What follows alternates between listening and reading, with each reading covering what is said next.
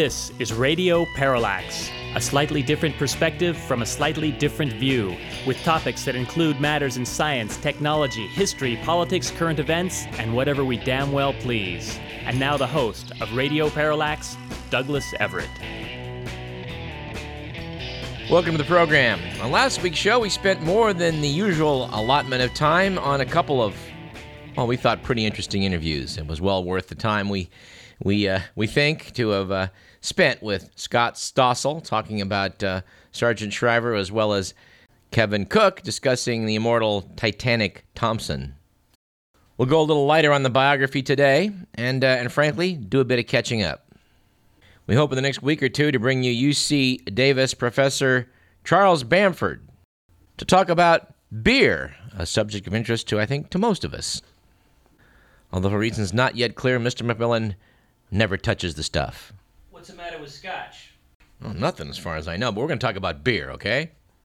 But I think we should continue our long tradition on this program of beginning with on this date in history. The date in question is the 3rd of February. Yesterday, of course, was the 2nd of February, also known as Groundhog Day. People sort of forget that uh, that date represents the midpoint between the winter solstice and the spring equinox. And uh, from this point on, of course, the days get uh, rapidly much longer, no matter what that groundhog does in Pennsylvania. It was on February 3rd in 1749 that Sicily, in order to restore flagging trade, invited Jews to return after having banned them for nearly 300 years. This correspondent is guessing that improved trade, but I don't have any data on that. On February 3rd in 1815, the world's first commercial cheese factory was established in Switzerland. And we also don't know whether that manufactured the, the cheese with all the holes in it, which we think of as Swiss cheese. By the way, a bit of trivia from food science back in my college days. It's a certain type of bacteria, propionic acid bacteria, that makes the uh, familiar holy Swiss cheese. There's apparently enough propionic acid in, in a one ounce block of that cheese to preserve something like 50 loaves of bread. So, not all preservatives are bad. Today's date is a red letter day in anthropology. It was on February 3rd in 1925 that the Australian anthropologist Raymond Dart announced the discovery in South Africa of the first, quote, missing link, unquote, fossil. That was the skull of an Australopithecus africanus. Missing link is somewhat of a misleading term, only used these days by creationists. But uh, make no mistake about it, Raymond Dart's discovery was pretty revolutionary. The Australopithecus, which he named, had a surprisingly small brain. And finally, on February 3rd, and by the way, February has two R's, and both are pronounced. In the year 1966, on this date, the Soviet Union achieved the first controlled lunar landing when the unmanned Luna 9 touched down on the Ocean of Storms. That was probably one of the last great space firsts of the Soviet Union. But you got to give credit where credit is due. Their space program amassed quite a few of them. Starting with being the first nation to orbit the Earth with a satellite, with Sputnik in 1957. You know, we probably also want to mention that on February 3rd, in 1953, the French oceanographer Jacques Cousteau published The Silent World, his most famous and lasting book, which allows me to make our quote of the day, one from Jacques Yves Cousteau himself, which is from birth, man carries the weight of gravity on his shoulders. He is bolted to earth, but man has only to sink beneath the surface, and he is free. And uh, I'm sure a lot of you out there remember those National Geographic specials hosted by Jacques Cousteau. He had a, a certain style, let's say.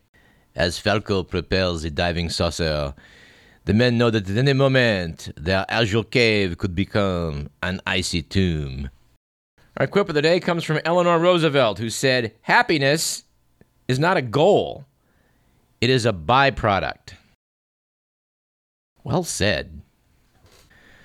Our uh, joke of the day comes from the book Plato and Platypus Walk into a Bar, subtitled Understanding Philosophy Through Jokes.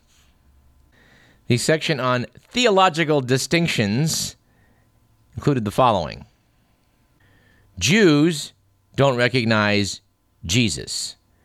Protestants don't recognize the Pope, and Baptists don't recognize each other in the liquor store. Our stat of the day the world's four richest citizens. That would be Carlos Slim of Mexico, Bill Gates and Warren Buffett of America, and Mukesh Ambani of I'm not sure where, control more wealth than the world's 57 poorest countries. And if you know who Mukesh Ambani is, please drop us a line at info at radioparallax.com. I suspect he must be the Sultan of Brunei, but I'm not sure. All right, let's jump into the good the bad, and the ugly.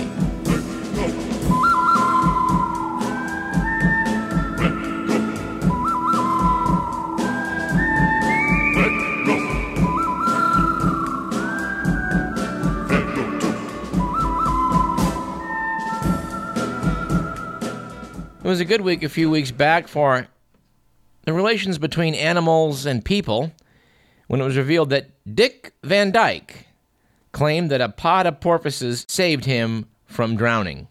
Yes, not so long ago, the 84 year old former TV actor said that on a beach vacation in Virginia, he dozed off on his surfboard and woke up out of the sight of land. When reportedly a number of fins broke the surface, and the water around him, according to Van Dyke, was filled with porpoises, which pushed him all the way to shore.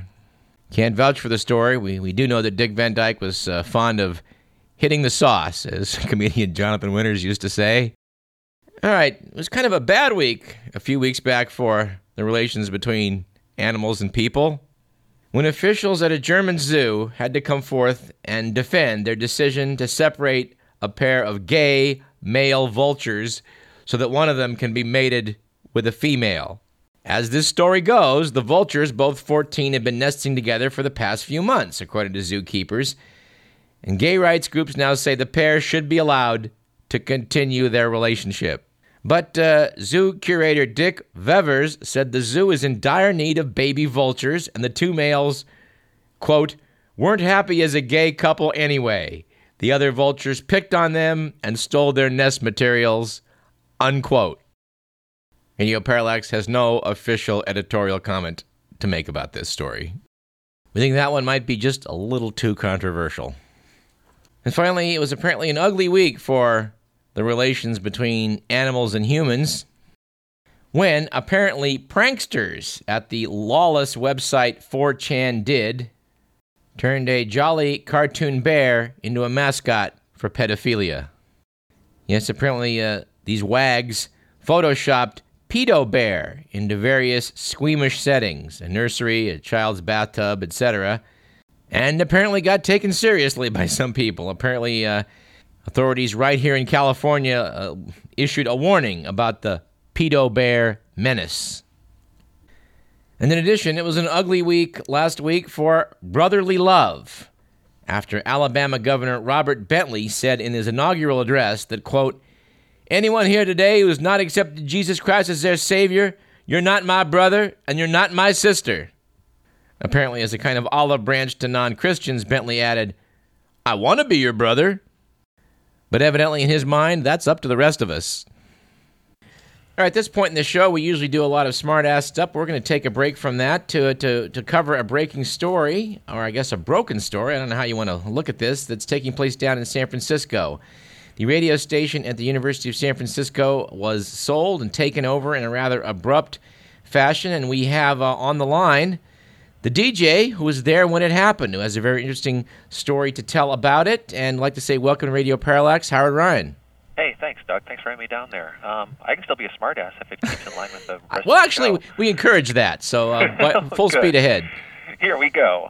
Um, yeah, abrupt is uh, is is a pretty gentle way of putting it. I just uh, you know went down to the station like any other Tuesday morning, grabbed all my records from uh, my stacks at home, and did a little um, a little research to uh, you know find a few birthdays we usually do on my show. Try to celebrate some birthdays that fall through the cracks and right. and see where the playlist goes that way. It was Bobby Goldsboro's birthday that morning, so uh, I grabbed one of his old 45s from my stack, and I thought we'd celebrate his 70th birthday with a song. And I grabbed uh, Vangelis record to play underneath me at the breaks, and you know before I even left the house, before I knew what the rest of the day was going to present, um, it already looked like it was going to be another emotionally charged radio show, and um, went down there, did my show for the like the first 45 minutes, um, just business as usual, pretty much. I had uh, invited the Pickpocket Ensemble uh, local cafe music, uh, kind of a jazzy group, um, to play live in the second hour of my show and um, talk about their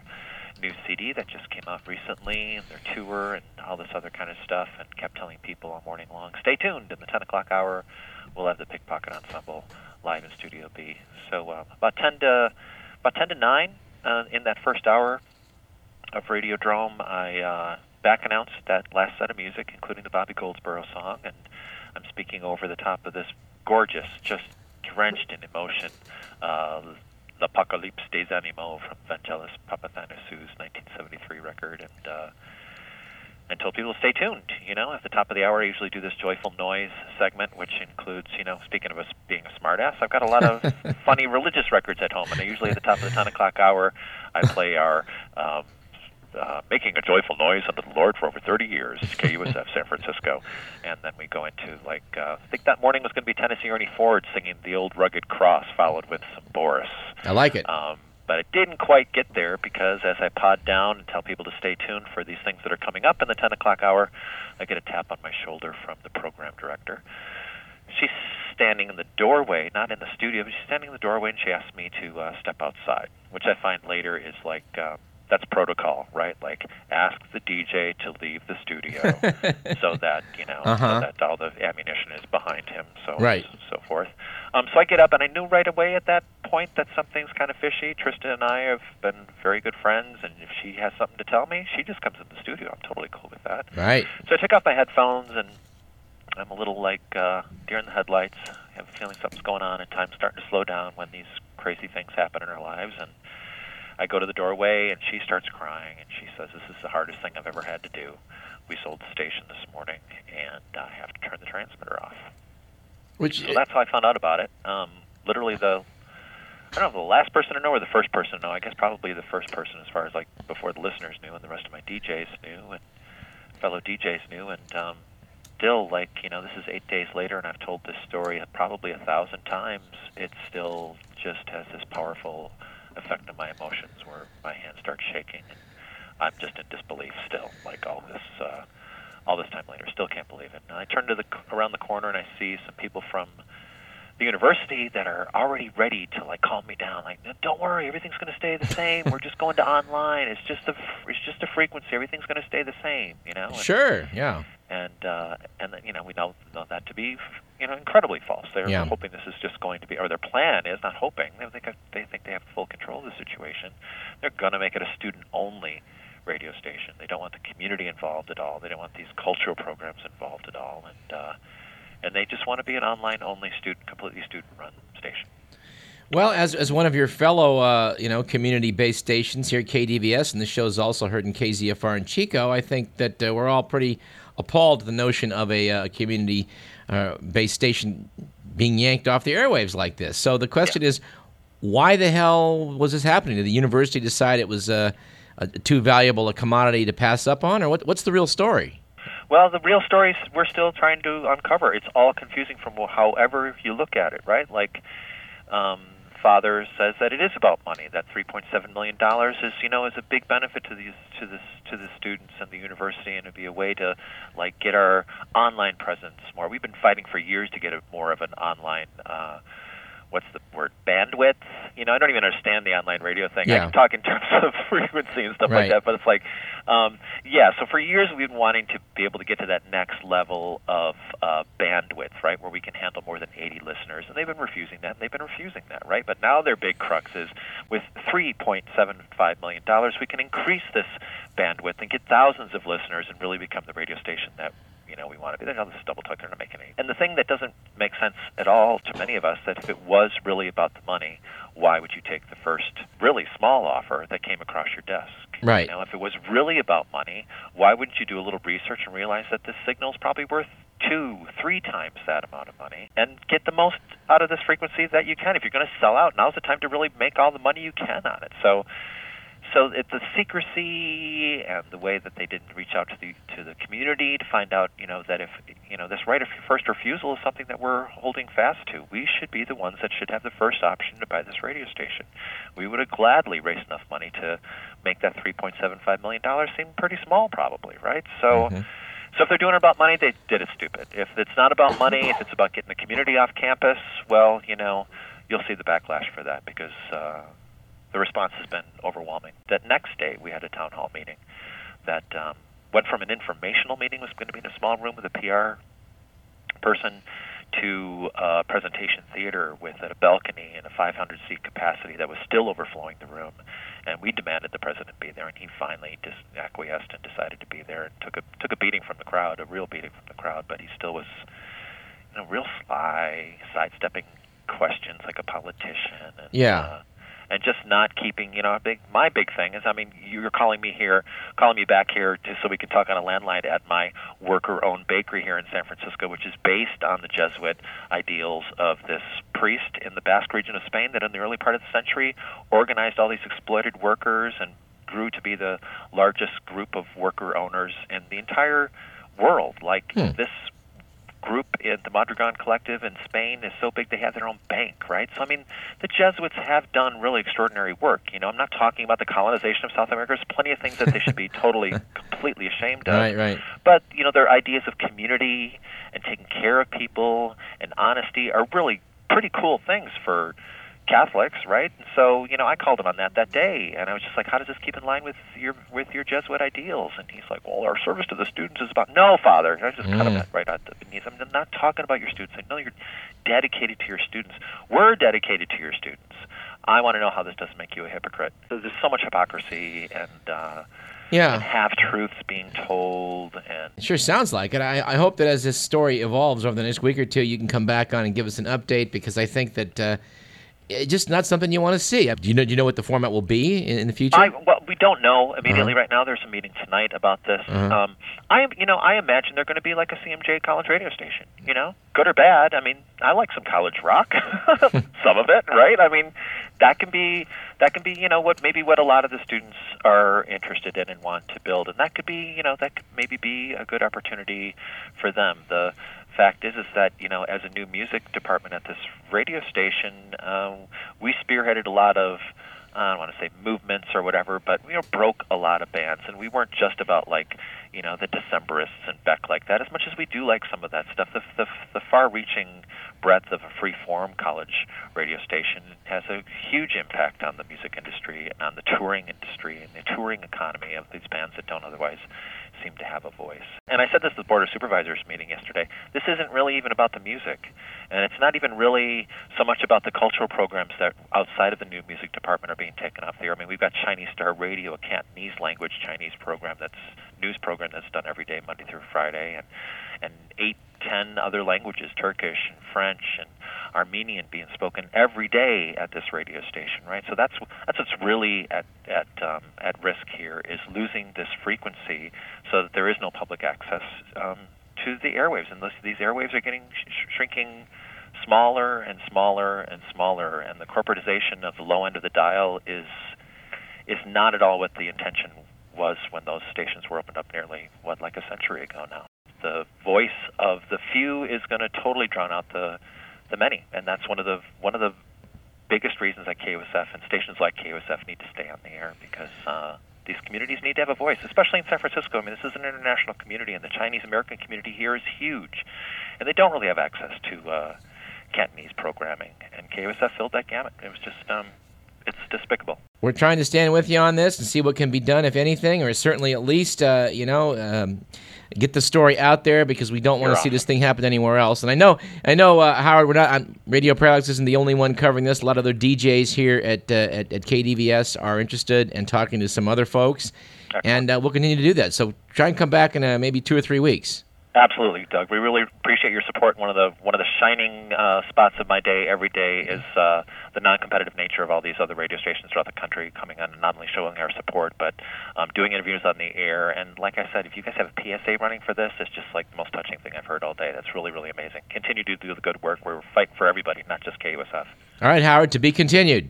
All right, thanks, Doug. Appreciate Keep- your time. Hang in there. You too, man. Okay, bye bye. Ciao. And speaking of independent voices, it might be time to hear from America's foremost political comic, Mr. Will Durst.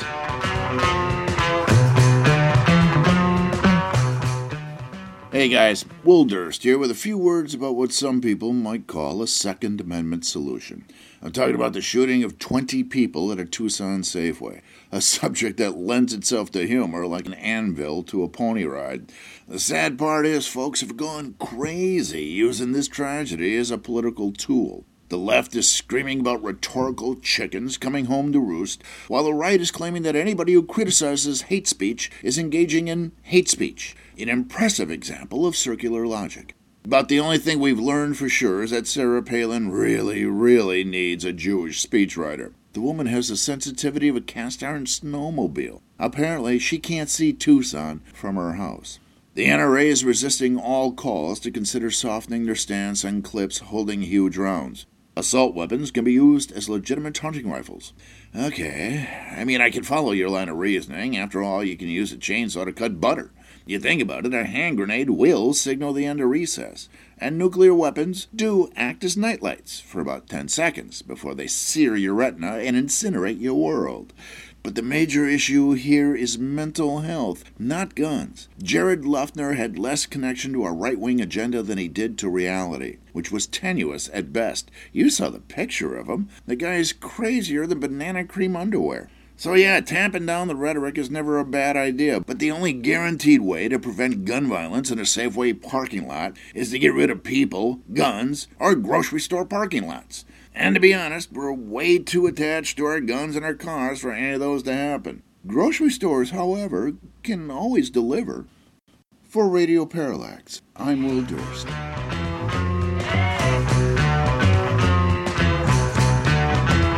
All right.